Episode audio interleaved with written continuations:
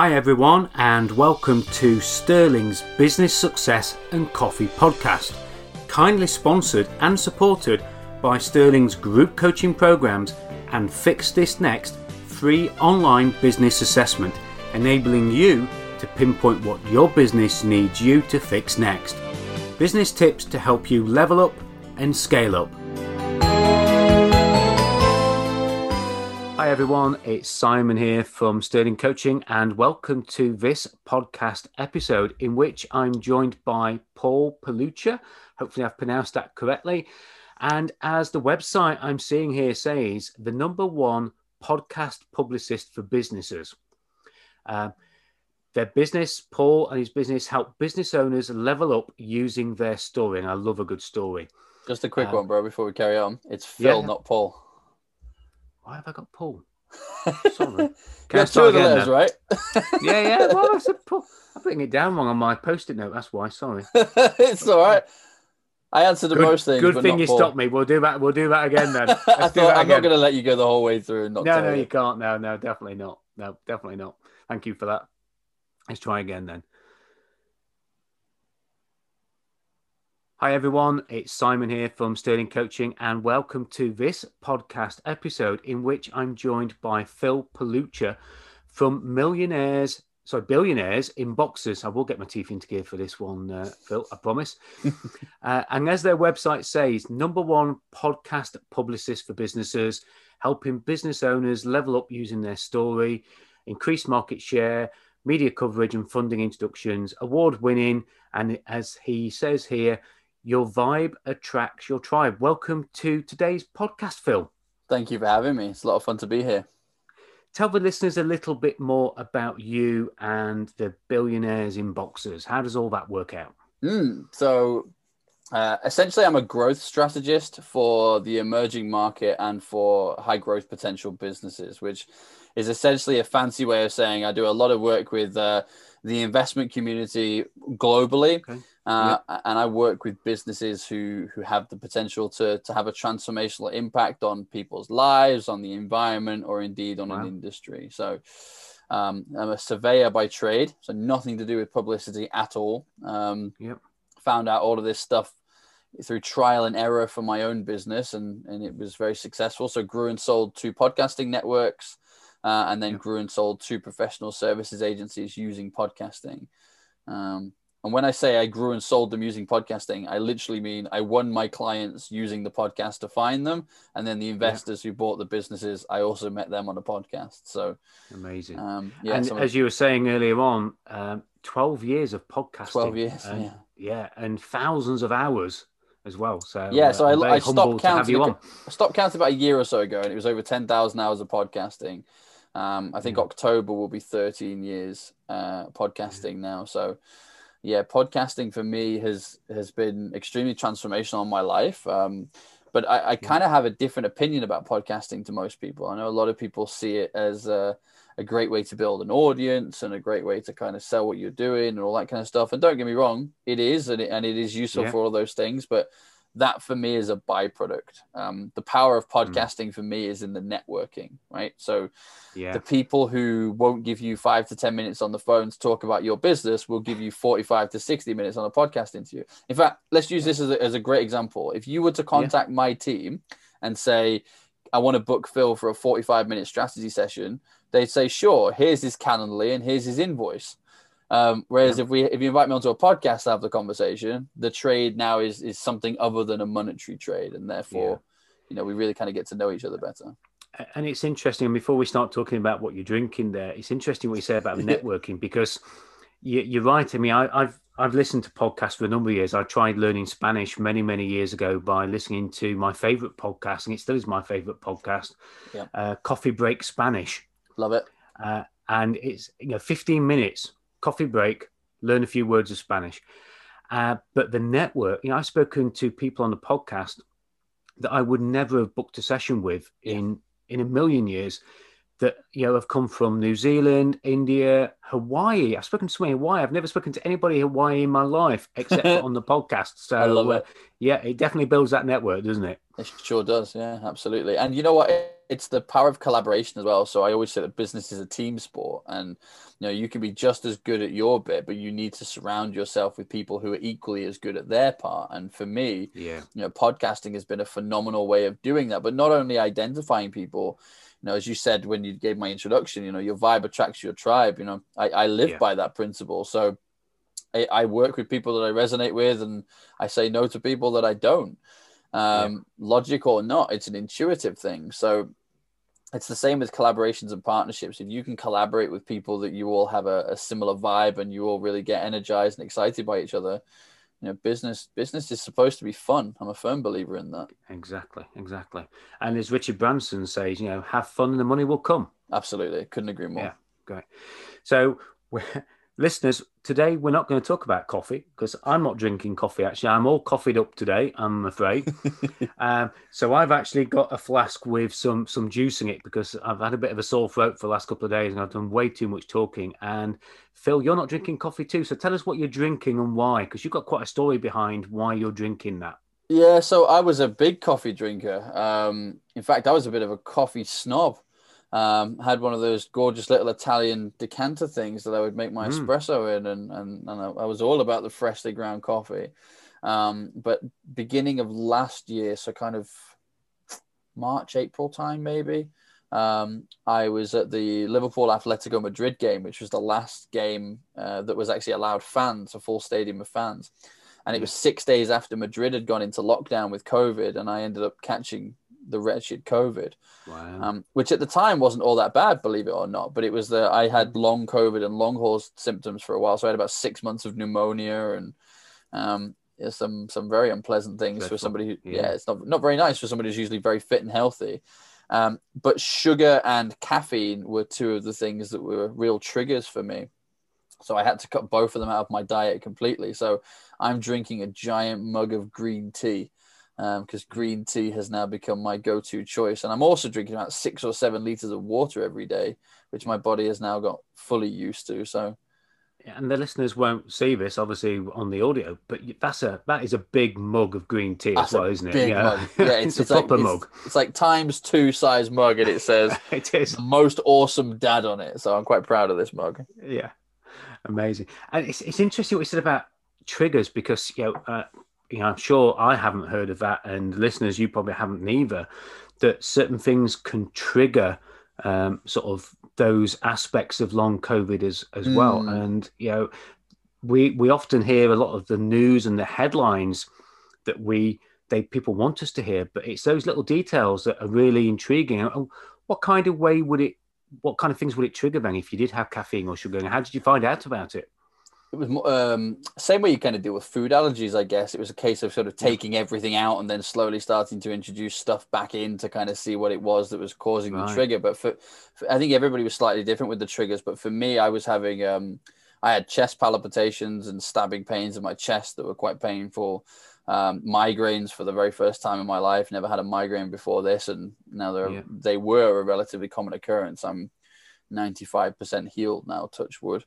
Um, pneumonia was a pain, but I would my caffeine. I would, if I had caffeine, I would cough far more, and that would make my chest feel much tighter really? and much more sore. Um, yeah. But also acid reflux. So one of the things that a lot of people are experiencing is gastro issues, um, yeah. and having like really severe acid reflux and heartburn, and um, it's just not very pleasant. So I know a lot of people, for example, who have it have had some success by going on a low histamine diet, you know, cutting out acidic foods and cutting out yeah. certain meats and yeah, it's been it's been a real trial and error kind of thing. But you know, for me, it was just a case of I'm a very strong person mentally, so I know a lot of people was kind of like, oh, "Is this it for me now? Is this my new way of life?" And for me, I was from day one. Um, I mean, I didn't expect it to take so long, truth be told. But from day one, my attitude was, "No, no, I will I will recover from this and I'll be stronger than yeah. ever. And, in fact, if anything, I, I am fitter and healthier than ever. And, and there's, there's probably two reasons for that. Number one is the dietary changes that I've made. Um, yeah. And I'm going to keep those because I'm eating far healthier. And, Why not? Um, you know, I've gone from six or seven cans of Coke a week to zero in the last 12 mm. months and stuff like that. So, um, you know, I used to have several cups of coffee and tea every day, and I'd have two or three sugars in each. And, you know, probably yeah. looking at 10 sugars a day kind of thing. And now there's none of that either. Um, junk food, I, like I don't like snacking on chocolate and crisps anymore because I I'm scared it's going to cause a bit of an acid thing, so I don't do that anymore. Um, but actually, one of the biggest ones for me was I, I simply didn't have the energy to work. So even when I did start to come back to work, I had to set boundaries for myself. And one of the things I did, which I probably implemented about 12 months ago now, um, and I'm going to keep it forevermore because I love it, is I, I now do four day weeks. I work Monday, Tuesday, Thursday, Friday. Um, revenue has doubled. My efficiency has gone through the roof. People get so much more of my time. And uh, I don't know whether this is the, the real reason why, but I always say to people, you know, when I was in the corporate world, Thursday and Friday were almost my favorite days because they were the closest days to me getting a rest. Um, and now every day feels like Thursday, Friday because I've got Monday, Tuesday, and I'm right. off on the Wednesday. Thursday, Friday, I'm off for the ah, weekend. Okay, yeah, yeah, yeah. And it's interesting, isn't it? You know that you know the, this pandemic that we're in, and I think there's lots of other disruptions that have happened over the, the years. And you know, and I've been around long enough to see, you know, nothing like this, but certainly some quite significant disruptions. Yeah. And very often, we do have to adapt and change our behaviours, and we do have different outcomes. I remember a coach that I worked with talks about outcomes as being different to results mm. because outcomes are what we have are expected or unexpected. So the you know you talk about um, you know cutting out sugar. You know I've changed my diet as well over the last eighteen months and mm. lost about two stone. And one of the outcomes of that, you know, the result is losing weight, but the outcome is I've had to go out and buy new clothes. Yeah. I'm so uh, with you. And yeah. on one of one of the outcomes is I can now fit in a shirt that I purchased in 2005 that I've never worn mm. since the day I bought it. I love it. it. It didn't fit afterwards. So we all have those things that we can decide to keep or we can decide not to keep, can't we? And you know, it's good right. that you you're making those decisions and such a good work life balance as well. And do you know what? And I think that's the, that's an extremely important one. Is that you know I'm a, I'm kind of anti this whole hustle, hustle, hustle mentality because nowhere in there does it mention rest, and rest is an incredibly important component of success. Yeah. Um, you know, I, I I have a young family that I, I work to provide for, and you know, uh, now more than ever do a very good job of that. I mean, we've come from a I've come from being a single, you know, being in a single parent family on benefits, kicked out of school at 14, never knew, mm-hmm. eh, never had two dimes to rub together kind of thing. We had no money. Um, even had a couple of occasions where I've slept rough, you know, literally coming from zero wow. money. Um, and now, you know, we're in a fortunate position that I rarely even look at our bank account because I have no reason to. Um, yeah. I just do what I want and, and, and have a very nice lifestyle because of it. But for me, you know, spending time with my children is the most important thing in the world. So if, eh, I, you know, that's what that's what those Wednesdays and, and Saturdays and Sundays are for. That's my time with my family, and my phone is off, and no work gets done. Um, yeah. and, and I think that's it's really important to set those boundaries because it's very easy to fall into the trap of, well, I'll just hustle until we get to this point, and then you know that point never seems to arrive right? So the next thing you know you, you you're saying well i'll sacrifice spending time with my young children to kind of get to this this point in business. And then before you know it they're off to college they don't want to spend time with you anymore and you've you've missed the boat. And that's that's a sad reality. And I suppose you know the the sort of question about what's been the most significant thing that you've worked on and is evolved in your business. Mm you know, is is this part of it? And is there anything you can share about what's made it such a shift? Yeah, and obviously being so ill and having long mm. COVID is is you know a good reason. But is there anything else that you can tell the listeners about the changes that you've made and and how they've managed to stick as they have? You know what? I think it probably goes back even further than that to when I first set up my business. So I'd been in the corporate world, and you know, I'd, I'd, done very well in the corporate world, got to board level, and was having a lot of success. But I was the classic workaholic, right? I was the um, work so hard that they don't notice you don't know what the hell you're doing kind of guy. yeah. um, and uh, you suddenly realize that everybody's in that position, and, and you know, you're in that place where you know you're you're lying to yourself that it's more secure to have a salary than it is to be an entrepreneur because you know there's no get there's no salary as an entrepreneur.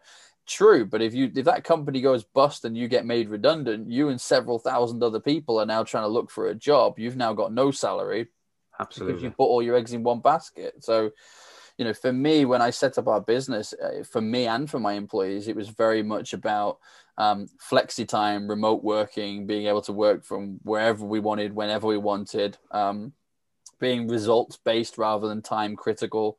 Um, mm. Like I don't care when stuff happens, provided we get to that goal. It really doesn't matter to me whether you're working in the middle of a night or nine till nine. It really doesn't really doesn't bother me. In fact, the only time I do start to have a problem with my team is when I feel they're working too much, and that might sound really crazy for a business owner to say that, but. I don't want them to burn out. You know, I will I will deliberately say to them, look, I'm going to suspend your email account for the next 12 hours. I want you to just go and walk in nature, go chill out with your girlfriend, go go to the pub, go to the beach, do yeah. something but stop working. Well, it's interesting to say that because you know there's only one thing I remember from economics when I was doing. Uh, you mentioned surveying. Yeah, my my profession is a quantity surveyor, and mm. I remember doing my degree, and we had to study economics, and I hated economics. Yeah, me too. Because it was it was so. I, I knew the answer, and I could say it simply, but you couldn't give a simple answer. You had to give a very complex answer. Yeah. I do remember the theory of diminishing returns, yes. and it's like you said there about the workers you get to the point where they're working so hard, mm-hmm. get that diminishing returns where the harder they work, the less they achieve. Absolutely. And, and you've got to stop people doing that. And I think for 100%. the listeners, that's really important to recognize that. Absolutely. I would rather somebody give me, you know, four hours a day at 100% than 10 hours a day at 50, 60%.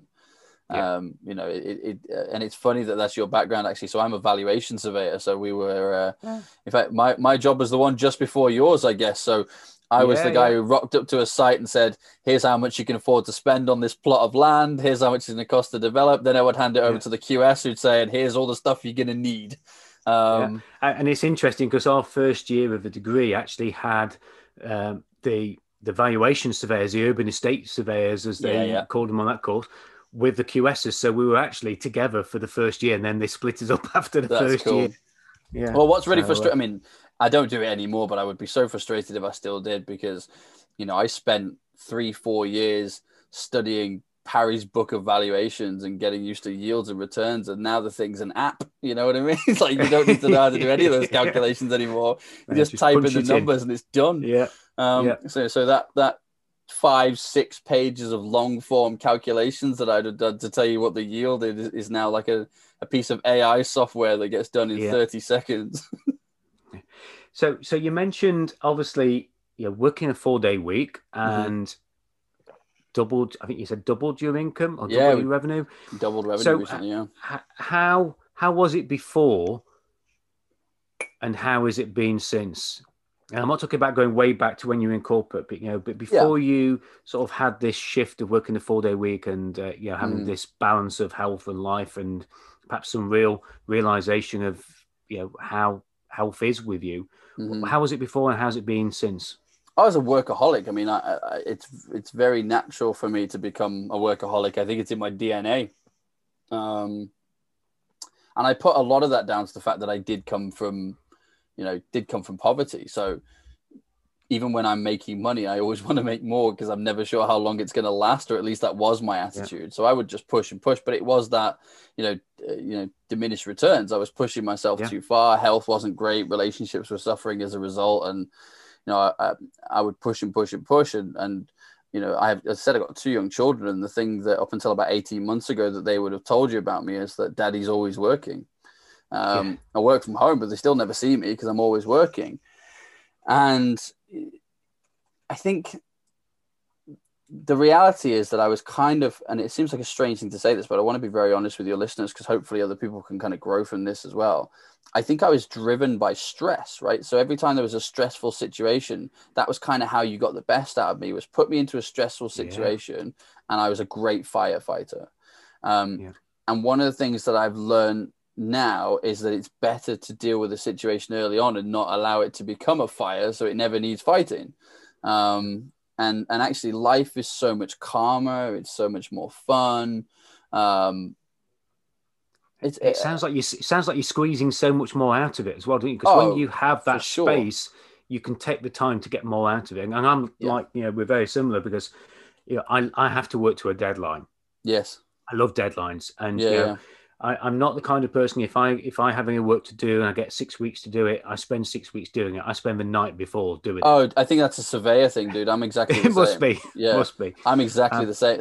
Even at university, it was like you know you'd have eight weeks to do an assignment, and I'd still be doing it the night before. Yeah, um, yeah, yeah. You and me both.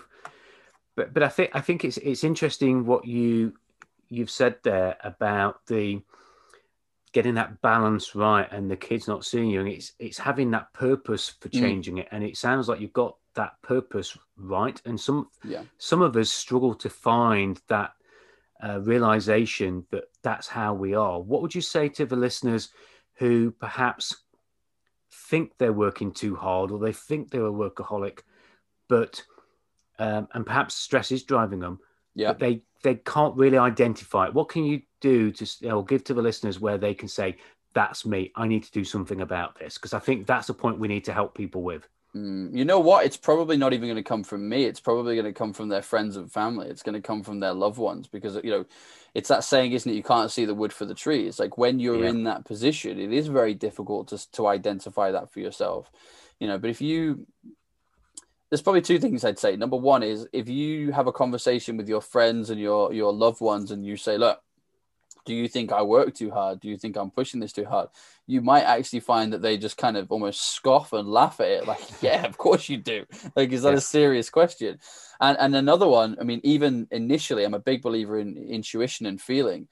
If the prospect of going and sending a text message to your best friends right now, or going and having a chat with your spouse and asking that question, is making you feel uncomfortable about the answer, then the answer is probably already yes um, you know, yeah. you see what I mean? So if you're sat there right now thinking, oh, I don't really want to ask my wife that because I'm worried what the answer would be, you've already got the answer.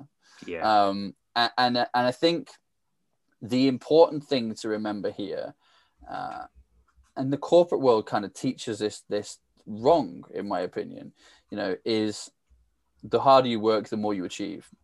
And yeah. that's not true right? You know, I mean, how many times in the office was it kind of a, you know, you've got to be the first one in and the last one out to show that you're the hardest worker in the office kind of thing. And yeah. that's such nonsense. It's just such a nonsense culture right? I'd be more impressed with you if you could achieve in four hours what some people are achieving in eight. you know what I mean? I'm going to be more impressed with you, not less. I'm not going to punish you that you've gone home at lunchtime because you smashed your quota. Uh, Good uh, for I, you. I had I had that with a client just the other week. We are in a board meeting and um, the the, the managing director who's away from the he's not really managing director because he's actually not working in the business anymore. It's it's mm. the father of, of the business, if you like. But one of the members of staff, he said, This guy's just so lazy. Mm. You know, he's just sat around, he's milling around, going really steady. He's not rushing around like his rear end's on fire. Uh, and I asked the question, I said, well, so I asked the, the real MD, the guy who's really running it, who's his son. Yeah. I said, is this guy getting his results? Is he doing what you're giving him? He said, is he doing what you're doing? He said, this guy is doing twice as much as I give him. He's over, you know, performing. So what's the so, problem?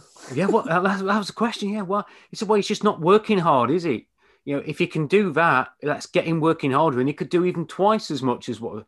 Mm. And yeah, and people see it from that perspective, and that's the wrong way, isn't it? You know, it's got to be more results and outcomes driven. Definitely. Well, my last boss, if you want to call him that, was probably I mean, it was over a decade ago now, and he's still somebody that I do some work with to this day. I, I love the guy to pieces, and it's funny actually because he's been a mentor of mine for a very long time, and our businesses are now probably similar sizes in terms of yeah. revenue and turnover. But I still consider him a mentor um, because I've I learned so much from him, and, and he's become a dear friend. But he knew that the two things that motivated me the most were money and time. Mm. So what he would do is he would say to me, "Okay, look." Um, what I'm going to do is as soon as let's agree a target for the week, for the month, whatever. Yeah. As soon as you've hit that target, you can go home. I don't care whether that's tomorrow, whether that's five days, 10 days, you go home. Right. So we used to do it like weekly mostly. Yeah. And then what started happening was I would only ever work Monday, Tuesdays, and half day Wednesday, and the rest of the week I'd be off.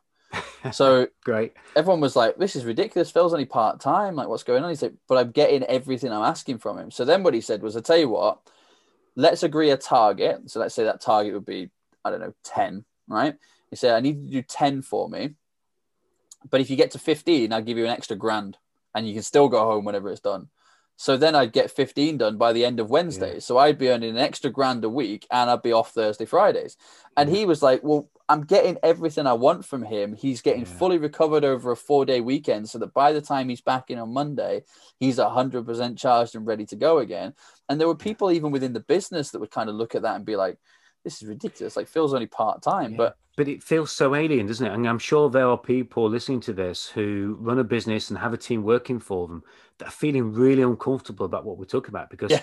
if you're working two and a half days a week and getting results, then all they all they want to do, you know, and it's it is a very much the a, results. Natural, yeah, is, yeah. Is, okay. Let's double it. Let's let's give them more work to do. But what you don't realize is what we're talking about earlier on with with Phil is that diminishing returns. You're just burning people out. Yeah, you are.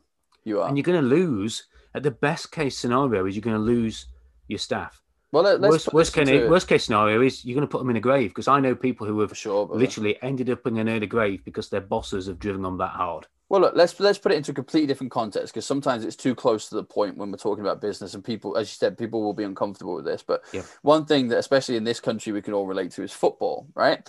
If you've got a striker who's scoring 20 goals a season, that doesn't mean that you could play a game every single day and expect them to be scoring two or three goals a game. That's Good not point. that's not how that works. If you push that striker to play more often than he should, he's going to get injured, he's going to lose form, he's going to become disappointed, disheartened, discouraged, and you're going to burn the player out and and he's probably going to want to leave and go to another club that's going to manage him better, right? Yeah. Because you're overusing them. So don't be greedy and say I've got a 20 goal a season striker. I wonder if I can turn him into a 40 goal a season striker. Be grateful that you've got a 20 goal a season striker and give yeah. them what they need in terms of the support and the rest and the encouragement that they can c- remain consistently that 20 goal, you know, a season striker. That that's how you get the best out of your team. It's not you know push push push and it's not punish them either. I mean, I've I've worked in environments, I'm sure you have too, where you know you give 110% to try and impress them and then that becomes the new norm. You know it's almost like now that's what's expected of you. So anything less than 110% and they start to go oh he's taking his foot off the gas. He's not working. Yeah, it's like well sure. who can run around at 110 miles an hour for very long? It's just yeah. it's not going to happen and and it yeah I, as you're talking there i think the example of the football striker is such a good example and it's not just our team. I think you know those of us who are business owners, we actually need to recognise that in ourselves as well, Absolutely, don't we? we do. Because yeah, I know people. You know, when I was in construction and I had my own construction business, yeah, I had other people that had their own business and they were in awe of me because of the time I took off. You know, I learned to fly helicopters and do all kinds of things in my spare time. Awesome. And usually they told me that they were paid less than most people in their business they worked the most hours of anybody in their business and they had the worst working conditions of anybody in their business. Mm-hmm. Why would you own a business and do I'm that? So with you. And and very often they say, yeah, but in the in the long game, I'm going to get the results. Well, if you, if you get that far, yeah, if you don't keel over before you get there, exactly. Yeah, yeah I'm yeah. so with you. And and I I can't stress the importance of rest in your success. Yeah. Like genuinely, and, and actually, there are and it sounds so counterproductive when I say it, but I swear it's true, and and you'll back me up. I'm sure there will be people listening to this that if they only worked half the amount of hours a week that they're currently working, their business would be far more successful. Their marriages and relationships Completely would be far agree. healthier and happier, and they yeah. would be better, more rounded individuals having a tremendous amount of success you're working too hard and that's that's not how we've been taught it's been push push push grind grind grind hustle hustle hustle and that that I really detest that approach because yeah. what that does is that says to people that all you have to do is just keep running at 100 miles an hour and everything will be okay. Well, as anyone who's ever ran a marathon will tell you, if you try sprinting the whole way, you'll get about three months in and pull something. It's yeah. not, you know, it's not going to happen. It's yeah. you have to pace yourself yeah, the, the football, Phil, you were pushing me a little bit because football isn't my thing. But when it comes to running a marathons, you're definitely out of my zone now. Oh, because dude, I, I don't, I, run, I, don't, I don't run to the bottom of the garden. No, you know, I'm with you, dude. It, it, was more for the people. I'm not a runner. yes. In fact, when I when I was in the world of sport, for me, it was dead funny because we did um, we used to do these fitness tests, like bleep tests and stuff, to see how long you yeah. could run and endurance and things and I would get, I don't know, let's say like 12 kilometers. I could run 12 kilometers and then I'd be like, no, that's it with me done. But if you stick a ball in front of me, I could run for like 20 kilometers because now yeah. I was focused on the ball. Um, but so so yeah, I'm so with you. It's not my thing either. I get very bored with that. But my, my my point remains the same. You have to pace yourself. You, you can't, you know, again, using the striker analogy, if you ran around like a lunatic for 60 minutes of the game, and in the 65th minute, somebody puts an incredible cross into the ball, but you've busted all your energy and don't have the energy to get in the box to get on the end of it, you're not a more productive striker. You, you've yeah. just missed the opportunity. You've burnt yeah. yourself out. Whereas yeah. if you've paced yourself throughout the game and now have the energy to leave that defender standing to run into the box and score that winning goal, surely that's what should be celebrated, not the fact that you ran around like a nutter for an hour. Yeah. And, I, and I've got to ask the question there because uh, you said about you know putting it into the box. Yeah. Y- your your business name, Billionaires in Boxes. Yes. What does that mean, and where does it come from? You told us a little bit about you know the growth strategies, mm. but but you know what a great title, Billionaires in Boxes. Just Thank give you. the listeners a little bit about that. Well, you know what? Originally, the name was a joke. Um, okay which now I actually quite like. I quite like the fact that the business, the TV brand, the podcasting, and all the coaching stuff is all under that name because it really kind of captures my sense of humor. Yep. Um, but what had happened was we actually had the business under a completely different name, and uh, this is going back a few years now. And we got picked up by a couple of international radio stations. So we were doing like the business hour on their show. Yep. Th- those shows both already had names. So it's kind of like Radio 4's business hour. You know what I mean? Yeah. Um, so when we got picked up by our first TV network, we needed a name for the show, and everything I suggested they hated. Um, mm. And it wasn't even like there was some room for a discussion there. Like they detested everything I said to the point where I think they were getting close to asking me to stop making suggestions. So I just started getting silly with it. And then eventually I said, well, why don't we call it Billionaires in Boxes? Because I grow global empires from home and I rarely put on pants. and it was like it. that's actually really funny we should use that. And i was like it was a joke. But then the, the first season was so successful that people started to recognize us as the billionaires in boxes guys before they even knew our name. So we did a complete rebrand and everything came under the name billionaires in boxes but what i love the most about this brand is that other than the fact it's my sense of humor it, it means something different to everybody else. So everybody will yep. say something to me and i'll have people who'll say well, for me, it kind of indicates, you know, you're talking to really successful people, but like in their boxer shorts. So you're hanging around in your lounge having a really relaxed yeah. conversation. It's like, well, that is kind of what it means. Yeah, yeah. I'm glad and you then, said that about the pants as well. Yeah. So, yeah. And then and then other people will say things like, "Well, I thought it meant boxers is in the sport, so it's more like really successful people in that sort yeah. of fight and grind stage of their life when they've when they've had to really fight their way out." And I'm like, "Well, actually, that's true too." Um, you know, and I, I don't know, like people people have different kind of opinions on what it means, but but uh, but I love the fact that everybody's interpretation, no matter how personal it is to them, there is some basis in actually that that is kind of what we do. And Phil, I went through three. So when I first saw it and I looked at the website just before we jumped on this, I looked at it and thought, billionaires in boxes. So this is cardboard boxes yeah. with people who have become billionaires that yeah. almost give advice out to other people. I love that, dude. Then I went to the the boxing ring and I thought, yeah. no, no, this is this is more about you know putting your hands up and you know fighting the fight of yeah. And then I went to the pants. Yeah. And I thought, I actually think it's the boxes. I think it's the pants. Yeah, that's that's what it is. And obviously, for American listeners, pants means something different over here in the yeah, UK. But but the yeah, uh, and I went through all those three, and I came to the to the one which was thankfully the one that you said. Well, it's it's the, the I, I, the, the three that you've given. I actually agree and resonate with all of them. There is absolutely exactly. an aspect of all three of them. And uh, although what I would say is we are in the process of actually having uh, billionaires in boxes boxes designed, which I'm quite excited about.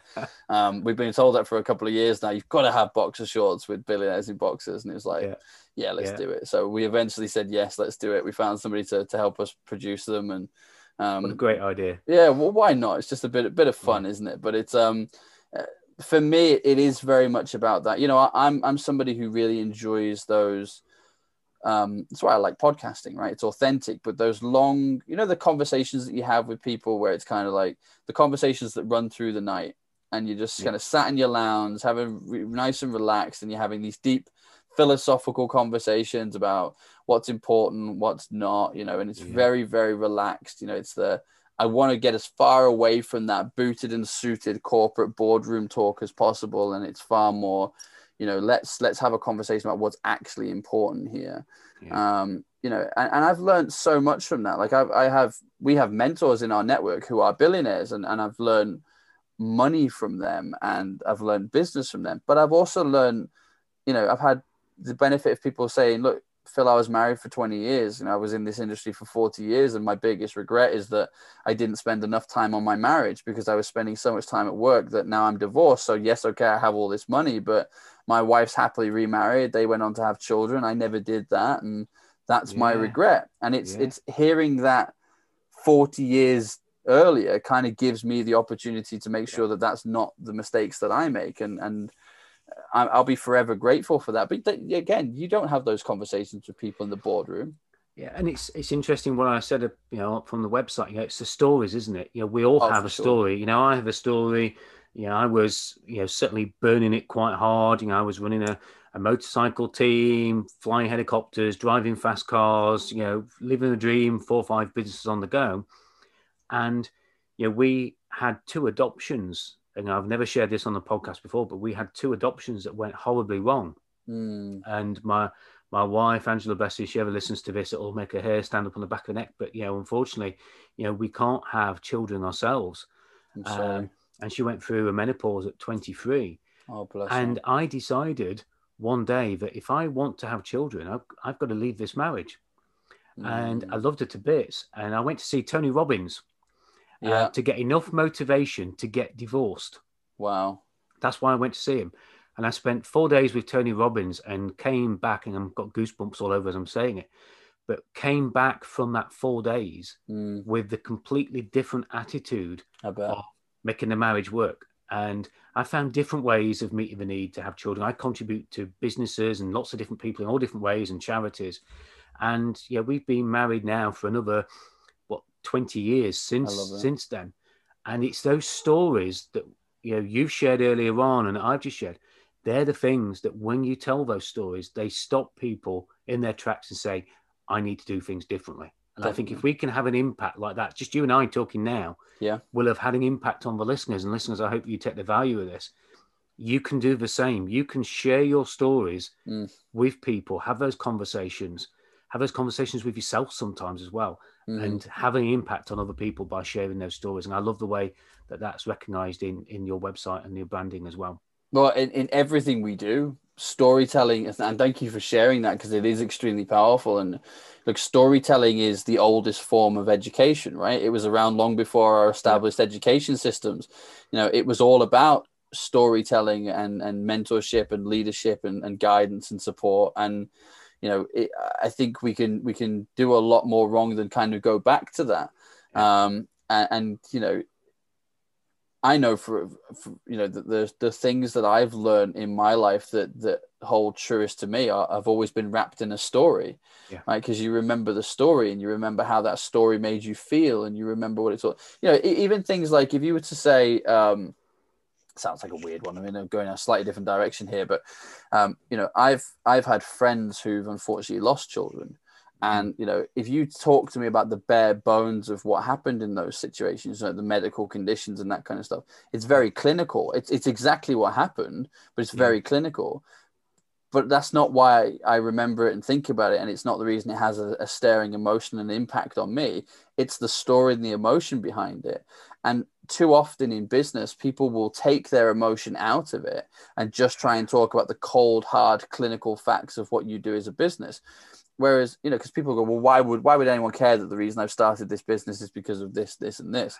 Well, that's the thing. wrong. That is the most important thing. It's so wrong. That that is the main reason. Like uh, when I so when I say you mentioned it earlier, when I say your vibe attracts your tribe, right? What I'm essentially saying there is I want you to do business with people that you resonate with. We've yeah. all worked with people that we really wish we hadn't bothered, right? So set the bar and say, no, it doesn't matter if it makes logical sense to work with this person. How do I feel about working with these people? Yeah. How do I feel about hiring this person? How do I feel about selling part of my company to this person? How do I feel about working with this marketing agency? Start using intuition and feeling as your barometer for what you should and shouldn't be doing in your business. Yeah. And not only will you have a tremendous amount of success, but it will feel better, right? Because how many people have made money and then still been miserable when they get there because they've made it doing something they don't like? Absolutely. Yeah. And they've compromised on those immutable values that Absolutely. they really should not have compromised on. I'm so so, so before I ask you to to give the listeners something that they can take away and do something with, mm-hmm how do people connect with you? What can people do to digest more of you know your content, you know your business, you know what the team put together? Where sure. where do people go to find out more about you? The best place to go is our website, which is billionairesinboxes.com. Um, not least of all, because everything's on there in terms of the services that we do. So if you're ever interested in having a chat with us about that, you're more than yep. welcome to.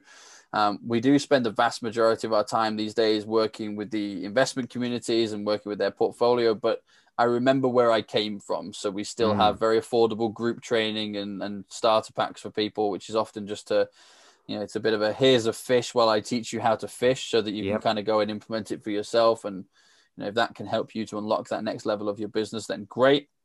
Plus, my podcasts are all on there. So. You can go and check those out and have a good listen um, that's definitely a good place. If you do have any questions for me, LinkedIn, we'll, I'm sure we'll put the link in the show notes below, but my LinkedIn is always a good place. So what I would suggest is click on the show notes, uh, click on the LinkedIn profile below, uh, connect. But when it says connect, click add note and just let me know where you've come from and that you've heard me on this podcast. Because then I, w- I want duplicate. I'll know where you've yep. come from. I'll know the discussion that you've heard. Perfect. Perfect. Um, so go and check out the website have a listen to the podcast. You know, you've got somebody here, listeners, who has had 12 years of experience of being on podcasts, over 10,000 hours, which, you know, as we all know, that 10,000 is the critical sum of, you know, mastery. So, you know, take advantage of listening to to Phil's podcast. So, Phil, if you could give the listeners something to take away, one tip, one thing that they can take away from this podcast and do something with, what would it be? Can I give two? Absolutely. Right, I want to give one for business and one for personal. Great. Um, let's do the personal one first. Start planning your calendar around the unmovable things rather than planning work and then seeing what you've got time for. So put in your calendar right now, get out your calendar for next month on your phone and block book breakfast with your family, dinner with your family, weekends off, the football yeah. games you want to watch, you know, uh, movie night. Start putting those in your calendar right now so that when people are booking things in, they book it around those things. Mm. It start start with a bit more self-love, put yourself first, put those things in there and keep keep the bar that high. Don't move them for anybody. Um, they are there for you and for your family and for your Great loved tip. ones. Yeah. Um, that would be a big one. And I promise yeah. you, you'll become more successful and more efficient because of it. Um, the business one that I would say, although the first one also applies to business, um, the business one that I would say is try and move away from the the corporate lessons of you know competitiveness uh, in terms of you know I don't want to tell my competitor what I'm doing. I don't want to you know hmm. give them any information. Collaboration is key in business. There's plenty yeah. to go around. Don't let anybody tell you otherwise. We live in a very abundant world, and and actually. By collaborating with the right people, you know, using that football analogy, you can be the best striker, but who's delivering the crosses into the box? Who's winning the ball back in midfield for you? You know, who are your defenders? Partner with people who are equally as good at their bit. I call these non-competitive partners. These are people who work with the same customers as you, but do a completely different service. Start working together to refer people to each other, to collaborate, to open up your phone books and see who you can help. And not only will business flow as a result, but you'll be a lot more energized by the people that you're working with, and you'll get to share best practice and learn from each other. And it will have a tremendous impact on your business. So I would I would definitely advocate yeah. doing that. Yeah. And I think listeners, there's there's a third one which you know Phil mentioned earlier on. If you think you're working too hard, mm. go and speak to other people. Ask definitely. them. And it's really important what Phil said there. If you feel uncomfortable asking that question of somebody else, then that is the biggest sign that you are definitely self-aware that you're working too hard mm-hmm. and that's really important to realize that and just you know, take a moment and you know, even some of the biggest biggest organizations in the world, Salesforce, for example, they work on eight week cycles and they have six weeks on a project and then they take two weeks off, six weeks on, two weeks off. Mm. And we're very we're all trained to have this quarterly push and then we we finish it and we go to the next quarter. Yeah. We, we need to take that rest. We need to take that time, whether it's a four day week or anything that's Phil shared with us. So I think that's really important. So I'm, I'm going to ask the next sort of green tea drink mm. uh, question, if I can. Mm. If you were to have, and I, I, I, suspect, you know, being a bit of a nomad in where you live, as you were telling me before the recording started, mm-hmm. if you're going to have your next green tea in a dream location, where would that dream location be? It's uh, it's the place that I currently miss the most, which is uh, top of Table Mountain in Cape Town. Um, uh, I miss I miss Cape Town a lot. Uh, I miss our family down there. My wife is South African, and, and I love my time with our family down there. And we spend we spend a lot of time with them usually, and we haven't seen them for sort of eighteen months at this point, which is I think the longest we've ever been away from them, which is which is quite painful. Um, but yeah, the the place that I dream of is is always Table Mountain in Cape Town. It's yeah. it's my favorite place to be. The views are incredible, and there's a gorgeous little cafe up there that does uh, nice beverages, and you can have a bit of a wander around. So that would be where I go and have my green tea. Perfect. One quick question about it: What's mm. your favourite time of day? Because if it's got great views and you've got that cafe up there, what would be your favourite time of day to be up there? Because you're giving us a great picture of what that might feel like. But yeah. what, what's the time of day? Sunset. Sunset. Yeah, sunset. So it's um because what you get is you from the from Table Mountain you get to see kind of both sides of of, of Cape Town. Yeah. And what you've got is you've got Robben Island and you've got the sea and, and you've got the coast. But then on the other side, you've kind of got this little cove, um, which is where the strand is and things like that for anybody that knows the area. And when you're up there, you can kind of see the sun setting on one side, not the other. And because the sun hits the mountain, on the cove side, it's kind of quite dark and quite grey and quite chilled whilst wow. on the other side it's kind of like bright red and it's sort of the sun is setting and it's that orange Amazing. color. So yeah. you get the real contrast. So that that's definitely my favorite time to be up there. Yeah. Well i can assure you 50% of the listeners right now are thinking about that's somewhere i need to go. That's yeah well go list. google it. That's, that's the bucket yeah. list now to go yeah. and do that when we can of course. Absolutely. I highly recommend it. And uh and not least of all because i work with the south african tourism board. Um but no seriously i um I, I adore the place, and in fact, if you if you Google you know Table Mountain sunset, you're going to see exactly what I'm talking about, and there it's a go. it's a beautiful, beautiful place. So I would highly recommend visiting when you can. Thank you very much for giving your time, Phil. It's been we've had an amazing chat and so much in common with the surveying and, and yeah. other things as well. Uh, and you know, I'm looking forward to keeping in touch with you. But as always, I say to every guest, you know, your time is precious, and I really appreciate the time that you've given us, as well as all the nuggets all the things that you've shared with us. Thank you very much. You're most welcome. Thank you for having me. It's been a been a real pleasure to be here. I hope the audience have, have taken a lot away from it, and and um, you know, thank you for sharing your story as well. I mean, you as you said, you've not really shared some of those things on a podcast before, yeah. and um, I think storytelling, as I said, is is the most important part. And the reason that I love podcasting so much, despite the work with television and radio and all that kind of stuff, is that it's so authentic. Yeah. Um, and I feel like it's a great way of really kind of digitally getting to know somebody. So no, thank you for your time and thank you for sharing. And listeners, you know, you've learned so much today. You become so aware and so many things that you can take away, three or four real things that you can do something with, and some great examples of the football striker. Uh, and, you know, having to listen to what other people tell us about our work ethics and obviously listen to ourselves by perhaps our worry about asking other people. And of course, Phil has done an amazing job of helping me fulfill my mission to help people be more aware, better educated. And okay, we've not talked about coffee. I'm drinking my juice. Mm-hmm. Phil's drinking his green tea, but I'm sure you'll agree we've had an amazing time and an amazing picture that we can all go out and Google of the sunset uh, of Cape Town and Table Mountain as well. I look forward to having you all on the next podcast. Bye for now.